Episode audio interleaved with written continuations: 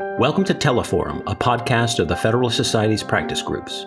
I'm Dean Reuter, Vice President, General Counsel, and Director of Practice Groups at the Federalist Society. For exclusive access to live recordings of practice group Teleforum calls, become a Federalist Society member today at fedsoc.org.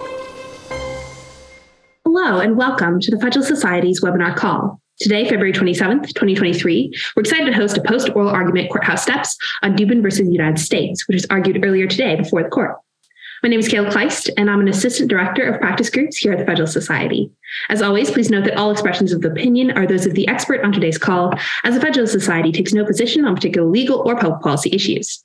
Now, in the interest of time, I'll keep my introduction brief, but if you'd like to know more about our speaker, you can access his impressive full bio at fedsoc.org.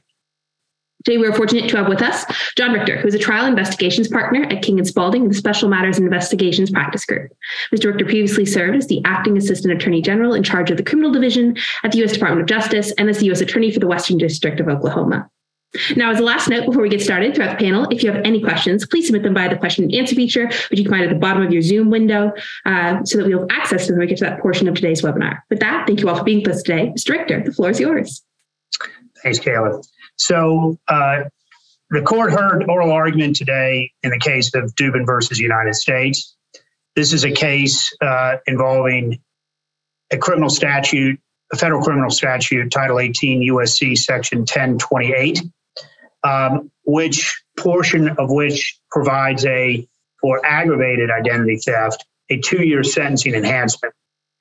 And the statute defines aggravating identity theft as the knowing transfer, uh, as, as the knowing transfer, possession, or use without lawful authority of a means of identification of another person during and in relation to certain predicate offenses. And the certain predicate offenses are fraud, basically any fraud statute, um, a, uh, a firearm statute, Title 18 USC Section 922A6, which relates to making false statements in connection with the acquisition of a firearm, and certain immigration, citizenship, and nationality uh, type uh, predicate offenses. The question presented for the court was whether a person commits aggravated identity theft anytime he uses someone else's name while committing the predicate offense. Um, and in this case, the Dubin case involved the submission of a claim for reimbursement to the Centers for Medicaid and uh, Medicare and Medicaid Services um, for a service that was not provided in the manner in which the claim claimed. Uh, in particular, um, the case of Dubin involved a psychologist uh, in which uh, the claim uh, at issue um, that was submitted uh, certified that the work for which the claim was being submitted for, gov- for government payment was performed by a licensed psychologist uh, when in fact it had been done by uh, someone a not a not, not a psych, psychologist, and as a result of which, the claim was deemed to be a a false uh, claim. The government brought a healthcare fraud uh, uh, offense, um, indicted him for healthcare fraud, and in addition, uh, indicted him for aggravated identity theft.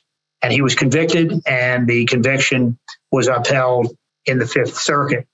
Um, in in uh, the, the oral argument today was was very interesting uh, for a few reasons. Um, first, um, the the court, the the the, the petitioner, uh, represented by uh, Professor Jeff Fisher, um, basically argued that the Fifth Circuit's decision uh, stretched the statute too far. Basically, uh, he argued that Dubin had permission for the patient, so-called patient L's authority to make use of his name, of that patient's name in submitting a claim. And so that there was no actual misrepresentation or, or uh, use of the name without lawful authority. Rather, uh, there was um, simply, and so therefore the name and the use of the identity was only incidental to the commission of the offense. Um, basically, um, the argument that was made by the petitioner was uh, that in, in the context of this particular statute, um, given that um, that that there is a underlying predicate federal fraud offense in which the median sentence uh, nationwide at this point in time for federal fraud offenses is about 12 months, and that about 12% of all um, convicted offenders for federal fraud offenses receive probation. That uh, the transformation through the construction of this interpretation of this statute as um, argued by the government in this uh, appeal uh, would transform every fraud prosecution into an identity, aggravated identity theft prosecution, thereby meaning that every single fraud prosecution that would have the opportunity for a two year mandatory minimum sentence, which applies to aggravated identity theft, as compared to, say, wire fraud, healthcare fraud, mail fraud, bank fraud, where it's a range, um, but there is no uh, mandatory minimum sentence. Um, the court was was very active uh, today in in its uh, questions. I think the the challenge for the for all the justices is um, was the interpretation of the language of the aggravated identity theft statute, uh, which is is far from the clear. Uh, it uses phraseology that is pretty broad in, in nature. Um, Justice Thomas uh, led uh, the um, the questioning. Um, obviously, uh, Justice Thomas, who has become much more active um, on the bench than his, historically he was in terms of asking questions. And he led off by asking whether uh, Mr. Dubin, the defendant in this case, was authorized to use patient, patient L's identity. Um, to which petitioner's counsel said, yes, he was authorized to use for the transaction. The only problem was that um, the underlying uh, the underlying services were provided. They just were not provided by the licensed psychologist. They were provided by another um, lesser licensed practitioner. Justice Thomas used a, an analogy of, um, well, wait a minute, if if I drop off my Porsche, he was clear uh, clear then to make sure that he doesn't actually have a Porsche. Um, and uh, when I drop it off at valet, it's uh, I, I drop it off and give them general authority to move my car, but they're not authorized to drive it around uh, around town. Um, and so then there was some back and forth about that. Justice Jackson um, then uh, uh, wanted to pursue a, a, hypothetical about a waiter in which uh, a waiter is given a credit card and instead of the of just the food that was ordered um, by the patron, uh, the waiter then charges additional uh, additional things on the card. Um, interestingly enough, I would have thought that uh, in that instance, the analogy would have been that that that the petitioner's counsel would have said that that was um, uh, not lawfully authorized, um, it, and and so uh, and, and therefore was without lawful authority.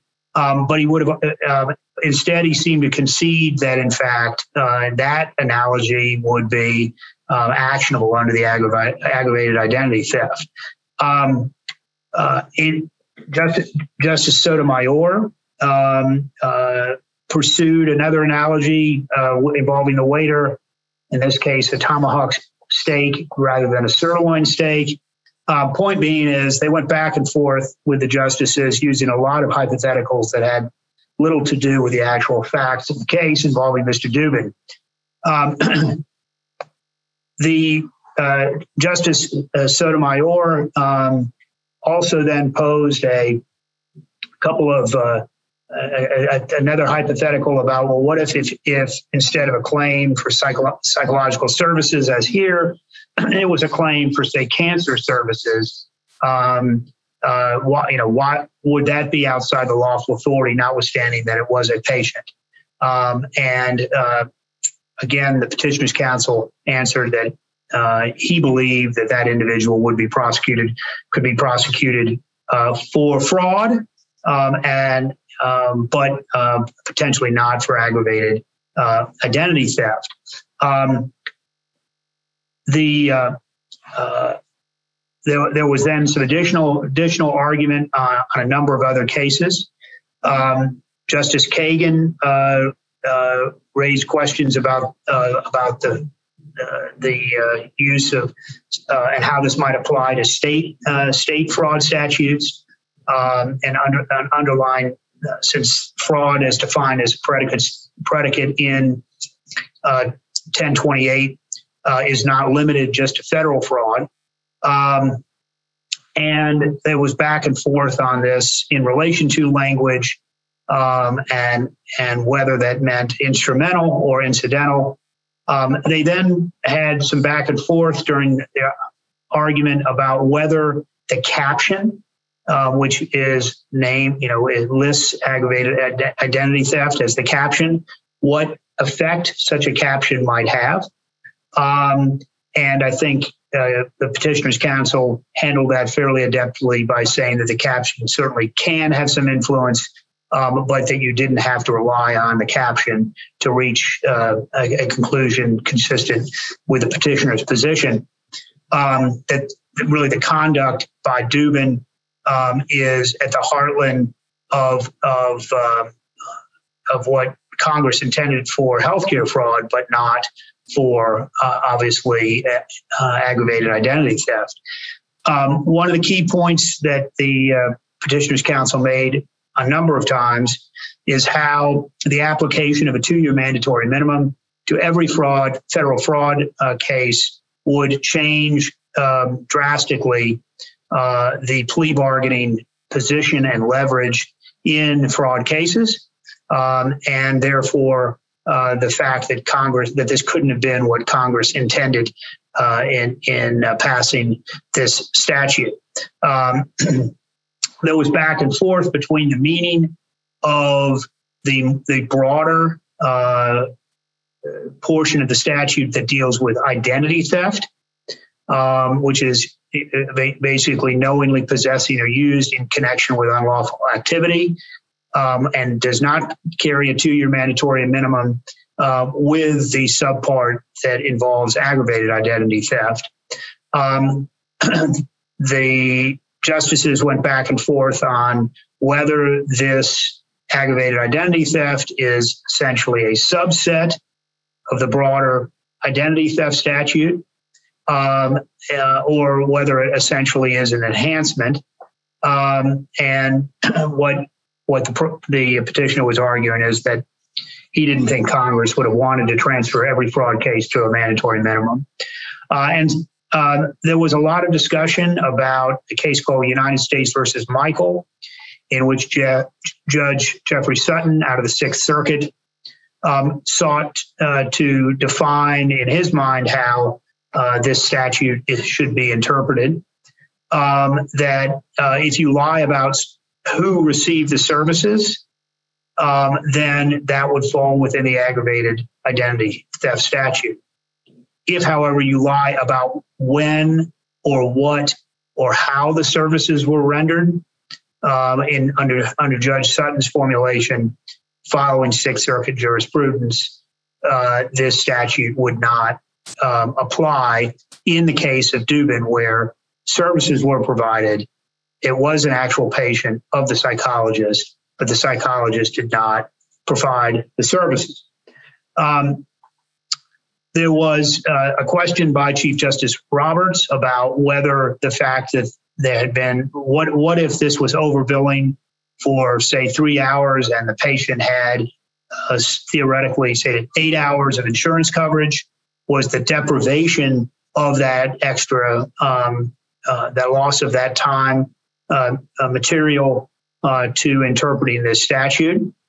Um, the petitioner's counsel, uh, uh, handle that by basically saying that all fraud obviously involves potential harm, um, but that the harm isn't isn't textually based and therefore really is is not for consideration. Um, in terms of of the, there was then a lot of back and forth about the way in which uh, the statute ought to be interpreted. What I think stood out in this case was how each of the justices um, uh, came at uh, different ways of interpretation in seeking to um, question uh, counsel uh, as to how they ought to read the statute. Um, and I think, uh, and, and what seemed very clear is that each of the justices were thinking about this case not, and, and, and, and interpretation principles, not just for this case, but also for how uh, such interpretation principles might set a precedent for use in other cases uh, that will be coming down the road. Um, so, you know, for example, they uh, they they talked about vagueness, they talked about the rule of lenity, they talked about constitutional avoidance, um, and then obviously they talked about you know various other um, statutory construction um, and interp- interpretation uh, principles um, uh, that uh, uh, they thought you know ought to be uh, ought to be one or more of the ways in which you know, they could could um, interpret this statute. I did uh, learn a new rule of construction and some uh, legal Latin, e justem generis rule, which is a rule of construction um, that follows specific words or general words in a statute that follows specific words in a list must be construed as referring only the types of things identified by the specific words. Justice uh, Coney Barrett uh, raised uh, the question as to whether that principle applied, um, and there was a, some back and forth about that. Um, I think uh, ultimately there seemed to be, and, and, then Justice Gorsuch very much got into and raised questions and concerns about federalism um, and the concern that uh, by applying this literally to every fraud case, um, it would swallow up essentially every uh, every state fraud case, uh, and and use the analogy that every that if if he goes and orders uh, salmon and was told that it was fresh when he was at the restaurant, and in fact it was actually frozen, um, that this in theory could be fr- deemed to be fraud. And because uh, it was, they used um, the name of the person in charging the credit card, uh, this could deem to to trigger a aggravated identity theft conviction and a two year mandatory minimum. Um, obviously, he was concerned that all state misrepresentations would become federal offenses. Um, uh, so the back and forth between the justices, I think, was was very interesting in that regard, and I think for the most part, uh, uh, the justices seem to be leaning uh, a majority of them uh, in uh, in the direction of trying to find a way to reverse the Fifth Circuit in the questioning of the petitioner's counsel and, and seemed fairly supportive of him during most of the argument. Um, uh, they uh, they were talking about the title, they were talking about the rule of lenity, they were talking about statutory constructions and canons, and they were talking about constitutional avoidance and federalism. Um, the uh, the response um, by um, by the Department of Justice. Um, I think, in, in contrast, the justices uh, gave the Solicitor General's uh, office a fair bit of uh, trouble uh, during the oral argument.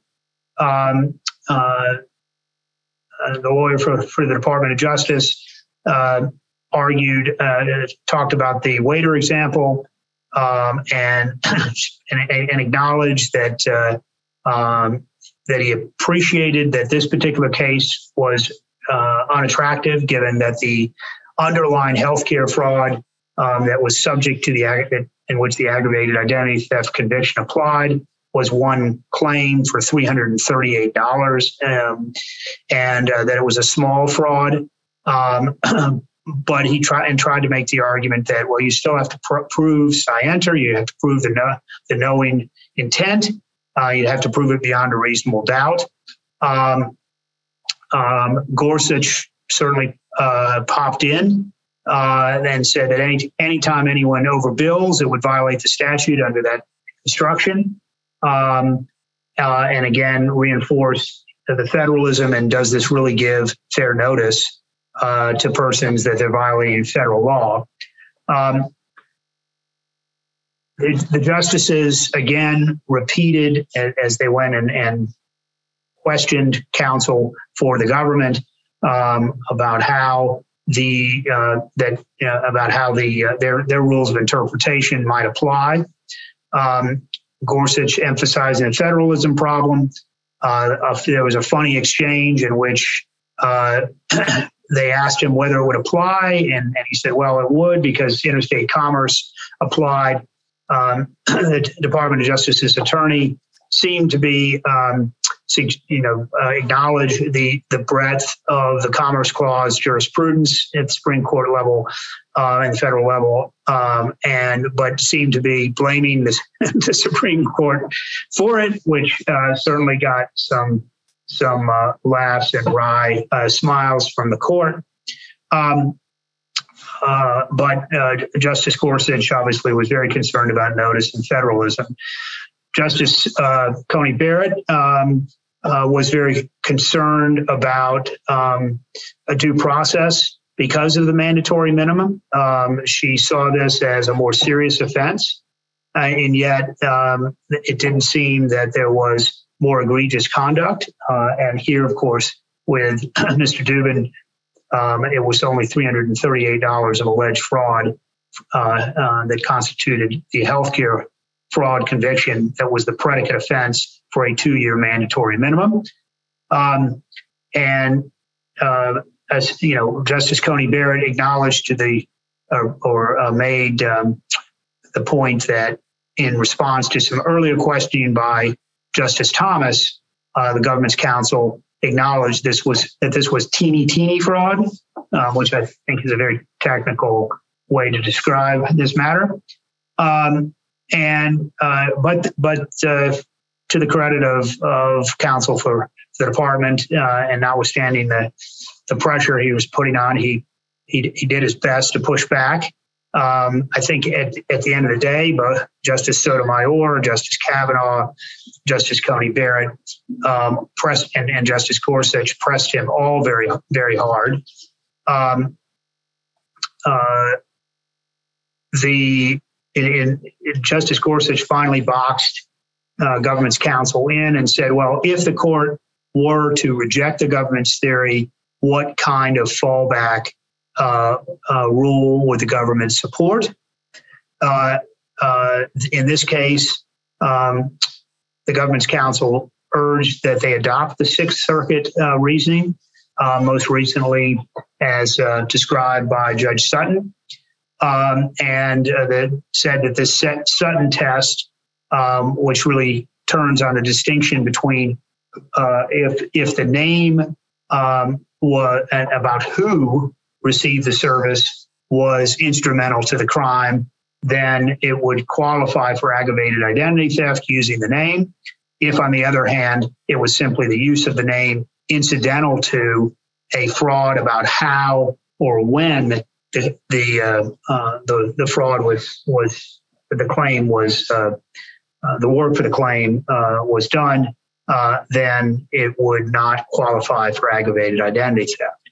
Um, there was a lot of again some back and forth by both Ju- Justice Coney Barrett and by Justice Jackson, who were very concerned about the the implications of man of of this two year mandatory minimum um, in in what are effectively uh, potentially cases that would not um, be so serious. Um, uh, and just and and likewise, um, uh, Justice Kavanaugh uh, weighed in that that uh, with uh, the in the with regard to Judge Costa's opinion in the underlying Fifth Circuit case that courts should not assign breathtaking scope where a narrower, narrower interpretation is is possible. Um, Justice Kavanaugh was uh, asking government's counsel about fair notice, about not entrapping the unwary, uh, and, and asked why this case uh, shouldn't fall in that jurisprudence. Um, government's counsel sought to make a distinction that said, well, in the, uh, unlike other cases Um, this involves predicate crime that's already defined um, and routine conduct. Um, in other cases, it was just routine conduct by itself without a predicate. Um, I think that was interesting, except that, of course, um, to the degree that uh, you know you're folding aggravated identity theft into basically every every fraud case nationwide, um, it sort of collapses and makes every fraud case a two-year mandatory minimum uh, at the federal level. Um, and that seemed to be um, what the, what the panel would, uh, the court was concerned about. Following so the following government's counsel, um, petitioner's counsel had opportunity for rebuttal, um, and uh, he he emphasized the uh, in relation to aspects of the offense, um, and and urged the adoption of Judge Sutton's um, approach, um, and basically saying that if if it's a lie um, about the nature of the claim uh, and not about who received it, then it's not a violation of this aggravated identity theft statute. Um, and with regard to with lawful authority, um, uh, the, again, it was it was designed to basically say it's got to be a set of circumstances in which the essentially the name has been taken from somebody um, without their um, without their permission. Um, in, in terms of the of, of the back and forth here, um, I think he finally closed with the real world consequences that he believes um, that petitioner's counsel believed would apply here, and that was that every simple fraud case uh, would would obviously be charged with aggravated identity theft, or at least at a minimum, there would be the threat of it. That that would change, obviously, plea bargaining, um, gain quicker pleas in federal fraud cases. That it would be an extraordinarily strong uh, uh, remedy um, that was not intended by Congress uh, at the time that this statute was passed. The matter was then uh, submitted for consideration, and um, and obviously we would uh, now the court will be be meeting and determining um, who will write the opinion uh, and the various positions um, that each of the justices will take. I think from a reading the tea leaves. I think the majority of the justices, certainly the majority of the justices, were interested in reversing the Fifth Circuit and finding a way to uh, um, narrow uh, the application of the aggravated identity theft uh, stat, federal statute. But each of them, I think, was struggling with the proper means to effectuate that end. Uh, and I think uh, what rule of interpretation should be applied in the circumstances, um, all mindful that whatever rule got applied here might very well then be used as precedent to apply in another situation, in another case with other circumstances where uh, the application of that rule might effectuate an end uh, that the particular justice would uh, prefer not to see um, or might prefer to see, depending on depending on the nature. So um, an interesting, uh, an interesting and lively oral argument today in Dubin versus the United States. I think government counsel had an uphill battle going into this, knowing that the court had taken it on a Fifth Circuit from the Fifth Circuit uh, on cert, and uh, it played out that way. Um, petitioners' counsel clearly had the the easier, uh, the, the, more friendly uh, bench today. Um, but I think the struggle will be in writing the opinion, and the struggle will be in the breadth, ultimately, of a um, of, of, what the opinion uh, decides, as opposed and and whether in fact they um, decide that they want they don't they want a, a fairly narrow interpretation in their holding and a remand to the lower courts to um, further develop um, and construe the case law as it may apply to other uh, fact patterns uh, that may come before the courts. So, Kayla, that's that's what I've got for now um, on this matter, and uh, ha- happy to answer any questions you or members of our audience may have. Absolutely. Well, first off, thank you for that summation of the case, the facts, um, sort of how oral argument before the court. It certainly helps lay the stage as we're thinking through um, sort of the issues at play and the question that may be posed. As a reminder to our audience, if you have questions, please submit them via the question and answer feature as we're now transitioning to that section of today's webinar. Uh, but as the audience is submitting questions, I actually do have a couple of my own that I'd love to pose as we get started. Um, before we get into some of the possible outcomes and ramifications of the case, depending on uh, the ruling of the court, I'd love to start with some of the definitions at issue and how they were treated in oral argument, especially since you mentioned that the tax was such a big part of what was at issue during oral argument. Um, I know during the lead up to the court accepting this case and sort of the lower court levels, the nature and definition of the term use was a fairly big issue. Uh, you covered this a little in your summation of the facts, but why is the definition of the term use so important in this case? Um, and did it continue to remain equally as important oral argument today? Yeah, well, obviously, use is a very broad term. So, uh, and I think where where they're where they're struggling is is how to narrow um, narrow the construction so that uh, because in this case, for example, and in every case involving a submission of a claim to the federal government for payment, um, wherein there was fraud, you, uh, particularly in the healthcare context that where this case involved, you would have to use a patient's name. So the form that gets submitted, the 5800 form, will have the patient's name and will have other identifying information for the services that were provided by the healthcare provider. Uh, in this case, of course, um, the question is, is does that mean that every healthcare fraud offense where you list a patient's name and submit it to the federal government is not only potentially eligible for healthcare fraud, but also for aggravated identity theft. Um, and what the court was struggling is, and I think in oral argument, it was clear um, that they didn't see the means, and neither did counsel for certainly the petitioner, who was urging obviously a narrower construction, see a means to limit the word uh, used because it's generally, of course, the name quote has to be used in every claim submitted.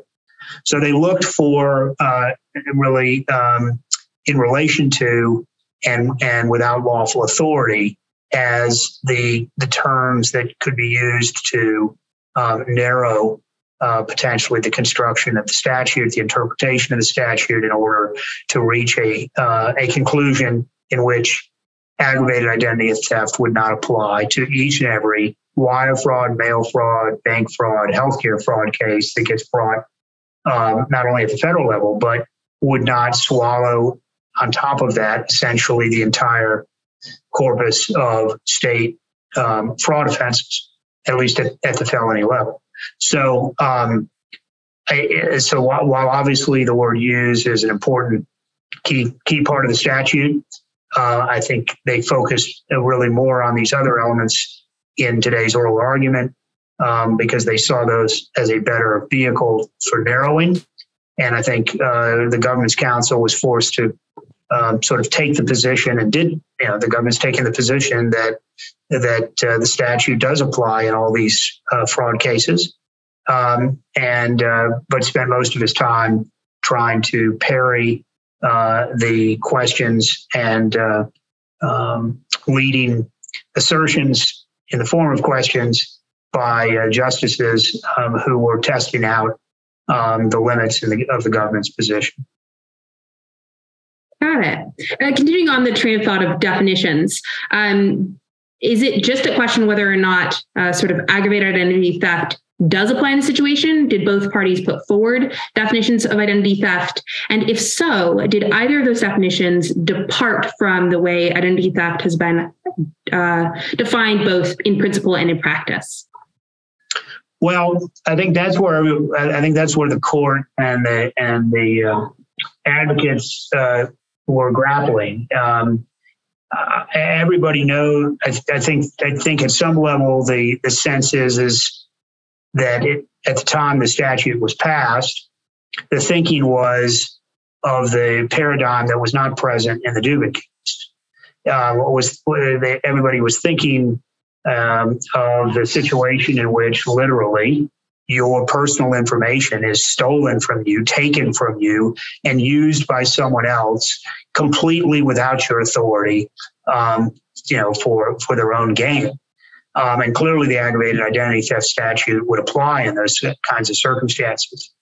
Here, what made this case hard uh, and makes this case hard for the court is that in this case, the uh, the claim um, did not involve uh, a someone who was not the patient of the psychologist. The person was a patient. The person, the patient, did receive services. Um, the only question was is whether those services were provided by a licensed psychologist, thereby uh, in, entitling a higher payment than, uh, in fact, uh, the amount uh, that was paid here. In this case, the, the services were provided by a, a different licensed practitioner, but who was not uh, a psychologist. And so the amount of payment was less to the tune of $338. Um, and so I think what tugged at at the uh, heartstrings and, and makes this case a hard case um, is the fact that I don't think very many people would believe that it's in this day and age that a $338 false claim should subject a person to automatically to a two-year mandatory minimum sentence in federal prison. Um, and I think that that juxtaposed with the struggle and uh, that that the lower courts have had and the differences that they've had um, has has led led obviously to the court granting cert uh, and grappling with this today. Got it. Uh, we have a, sort of a couple comments slash questions from the audience, so I'll go there before pivoting back. Um, does the interpretation laid out by the government in this case leave hospitals and practitioners liable for insurance billing fraud um, if they don't identify properly the medications or procedures they put forward? And what does that mean for sort of patients and clients, if anything? Well, I think what what the court was grappling here, uh, of course, obviously, anytime you a, a party submits claims to the federal government that are inaccurate, it raises the risk of a um, of a potential false claim or fraud investigation. Um, what the court was grappling here is whether, in addition to the question of an underlying fraud investigation, um, whether of a civil variety or a criminal variety or of an administrative variety, say through a Medicare uh, administrative contractor, is whether when the aggravated identity theft statute would apply in addition to those underlying fraud, uh, civil, and criminal statutes. Um, so, of course, uh, when inaccurate information is provided to any insurance company, whether a commercial company um, or a, a government uh, insurer, um, it necessarily raises questions about whether it was an honest mistake or whether there was an intent to defraud. Um, and and therein lies and the, and the facts therefore matter in terms of what is found and and and the volume and the nature of, of the problems with the particular claims that have been submitted. But what the court noted here was, and what, what the court was struggling with is, in, since any claim for payment necessarily is going to relate to a particular patient, um, and that patient necessarily's name, that patient's name will be on such a claim to an insurer, whether the government or or otherwise, a commercial insurer, whether that aggravated identity theft applies in every one of those cases, as was urged by the government, or whether it would only apply in circumstances in which the name was instrumental to the alleged fraud, um, meaning uh, of course, if you submit, if a provider submitted claims for a fictitious person, clearly even the petitioner in this case would say uh, that the aggravated identity theft statute would apply in addition to the underlying healthcare fraud or false claims act statutes. In contrast, if it was a real patient for real services, but those services were described in error or in, or in, a, in a manner that was wrong or false, and intent could be and, and, and intent to deceive uh, could be the requisite scienter could and and and mens rea could be established beyond a reasonable doubt.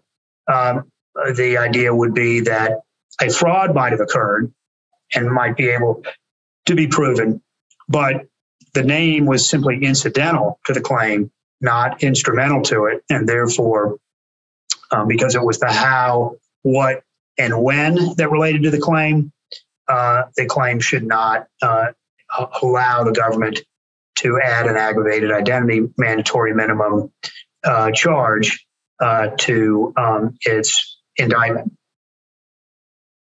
Got it. Thank you. Um, another question from our audience Is there a statute of limitations uh, on these sorts of crimes? Is it two years, for example, or until the, the crime is identified? And I'll add, does that affect the way the court might be thinking about this?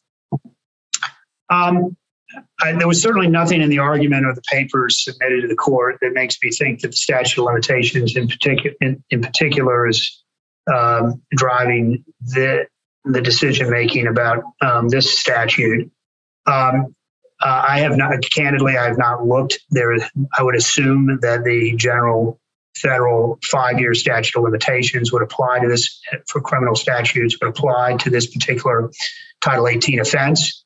Um, and um, uh, obviously, that, that would start running from um, the discovery of the defense uh, of the uh, offense. Um, and and and or the consp- and the conspiracy around it. So one of the ways the government often gets around five-year statutes of limitation for um, substantive offenses is by charging a conspiracy, where if you've got multiple claims over time, uh, you can take basically the latest claim in time, wrap up earlier claims underneath the scope of the conspiracy, use that last claim as the hook for the for the running of the five-year statute, and import the other claims as part of the conspiracy to prove uh, the offense and uh, in hopes of, of ultimately proving um, uh, the total amount of the actual or intended loss.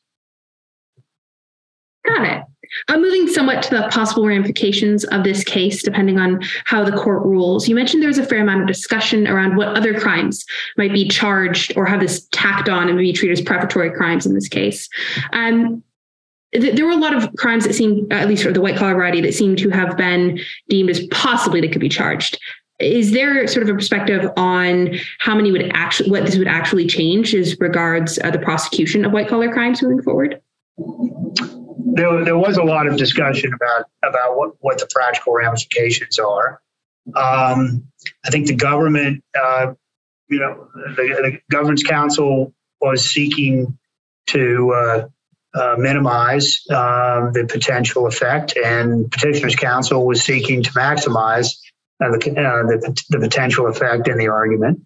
Um, at a practical level, uh, uh, I, I, would expect, um, given that I deal with this in my practice every day, um, that to the degree that there would be fraud claims, and if if the construction of the statute were as, as broadly uh, drawn as the government um, suggested, um, that we would see a far broader use of the aggravated identity theft um, by the government in fraud cases around the country. As it stands, obviously, anytime a case makes this makes its way to the United States Supreme Court, it gets higher visibility, and which would mean that more prosecutors pay attention to it. Uh, and the ones that haven't figured it out yet would therefore recognize, hey, I, I've got a two year mandatory minimum. Um, I can basically threaten to impose that, or we could cut a deal in which a mandatory minimum doesn't apply and you can take your chances on a range of sentence. that might obviously involve something less than uh, two years in federal prison, or and of course, the this two-year statute as an enhancement, not only as a mandatory minimum, but is an add-on. So if you've got a lengthier period of time, um, because the underlying fraud, it would add two years. Uh, you know, in my experience as a prosecutor and as defense counsel, the, the simple reality is is the more weapons the government has to bring to bear uh, uh, in terms of, of duration of offenses and, and any time a government has a mandatory minimum or a sentencing enhancement that it can bring to bear, um, that provides greater leverage for negotiating purposes uh, in plea bargaining. Um, and um, it's a common technique to, you know, note for defense counsel or a defendant that there are certain other offenses that could be charged um, and let them know of that, um, but that it for early cooperation uh, and acceptance of responsibility to a, a different offense. Uh, there may be a deal that can cut that doesn't involve the application of that mandatory minimum.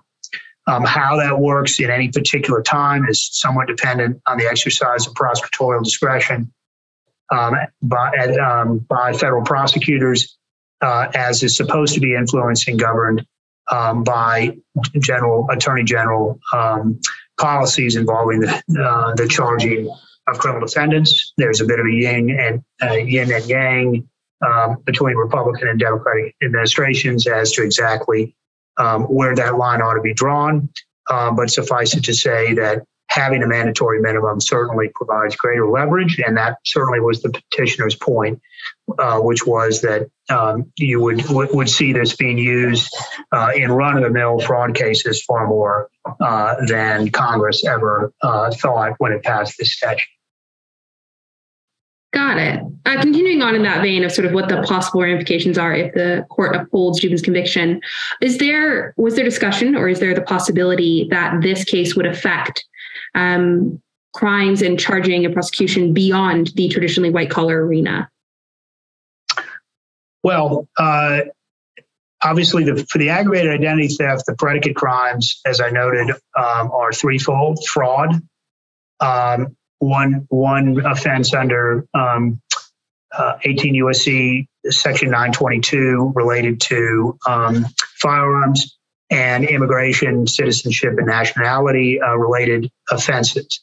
So, uh, uh, and again, the question is going to be, um, and, and, obviously in the immigration context, then uh, presumably any kind of immigration fraud um, is going to be um, affected by the ruling in this case. So if the court uh, does rule and, and seek to narrow um, the application uh, of, of this statute, um, uh, it will apply not only in fraud cases, generally speaking, but in these other classes of cases that are noted in the predicate offenses under the statute. Got it. Thank you. Um, switching to the other uh, hypothetical, uh, what are the possible ramifications uh, if the court sides with Dubin, as you mentioned, may be possible? Uh, could such a ruling limit the capacity of prosecutors to go after crimes in this vein, or are there other ramifications that might occur? Well, undoubtedly, if if uh, the court sides with Mr. Dubin, uh, whether it, whether it's through a, a definitive ruling construing the statute um, or a ruling uh, that that in some way remands into the Fifth Circuit for further consideration, consistent with the court's opinion. Um, uh, what, however, that it, it gets uh, handled, undoubtedly, uh, it will obviously make a bit of a difference for Mr. Dubin, and that um, there's a better chance that he will not have two years tacked on to uh, the existing sentence um, that he received for the underlying other fraud convictions uh, that are not before the court um, in in his uh, um, cert petition.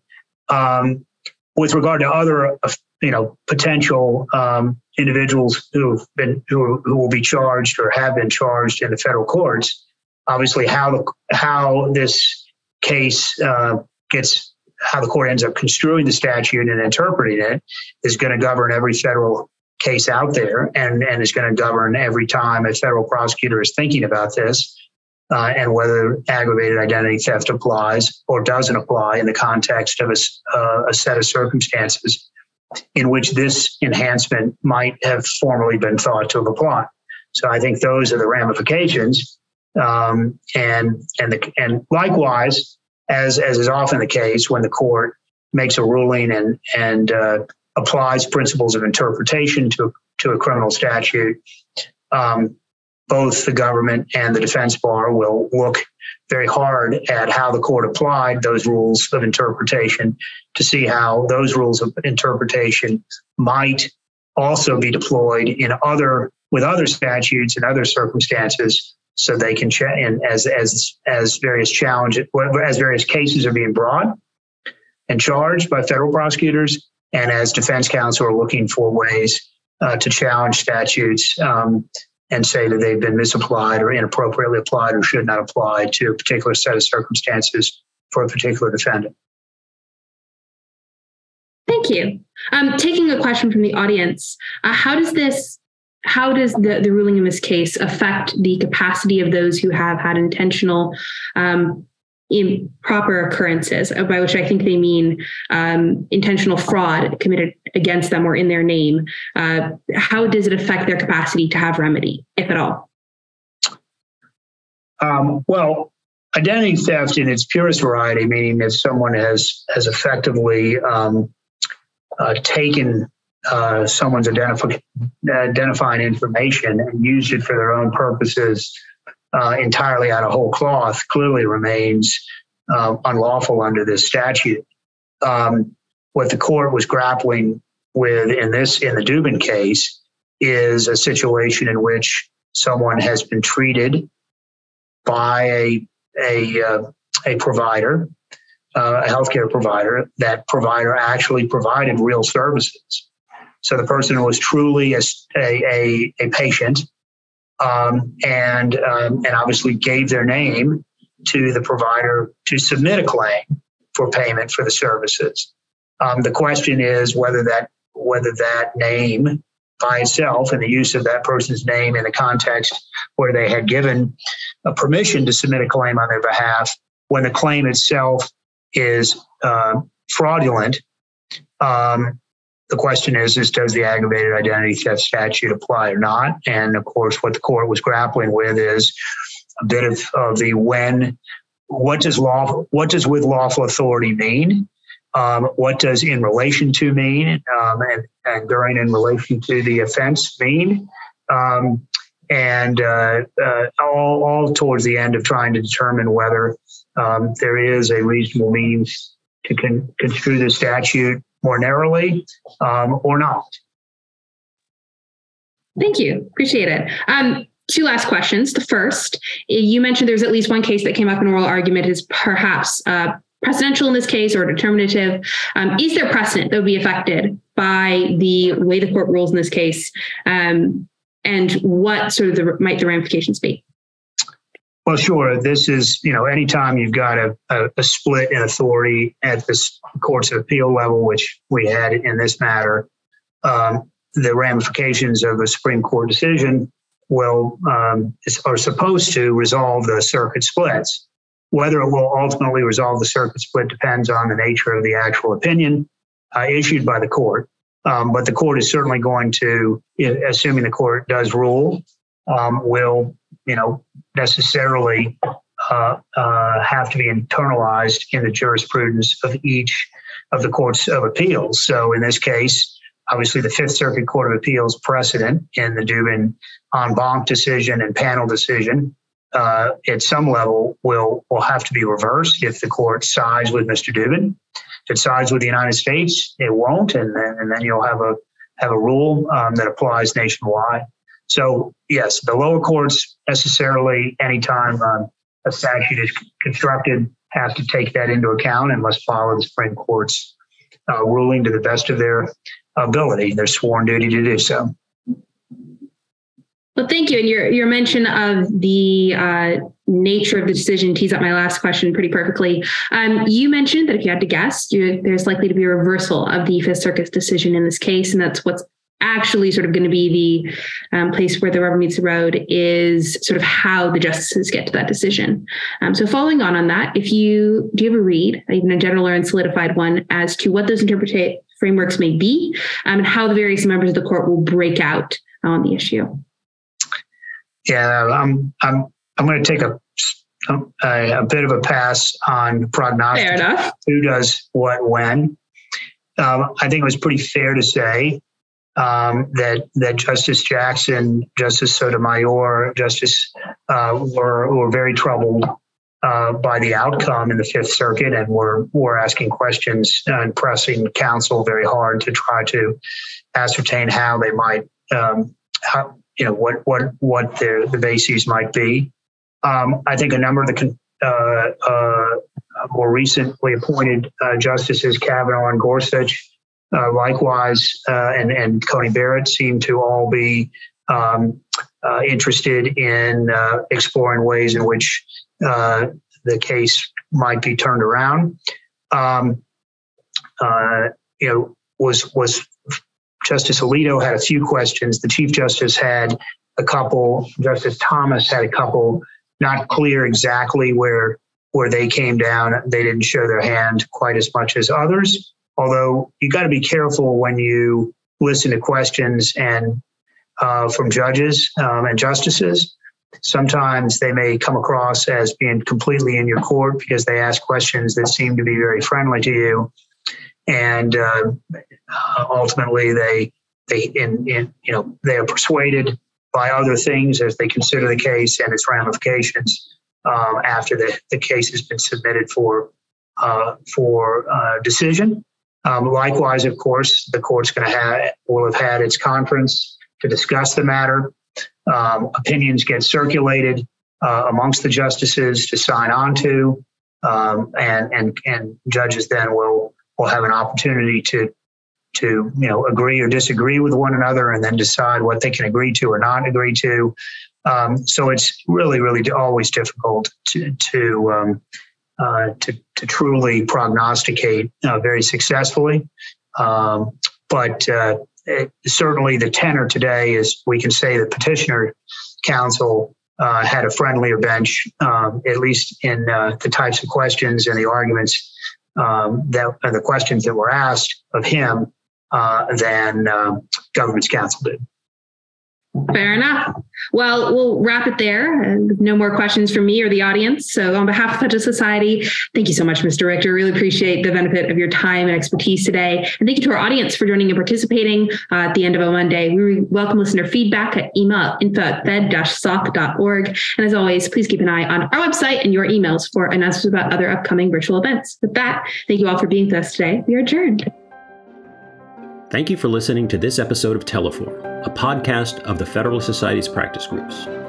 For more information about the Federalist Society, the practice groups, and to become a Federalist Society member, please visit our website at fedsoc.org.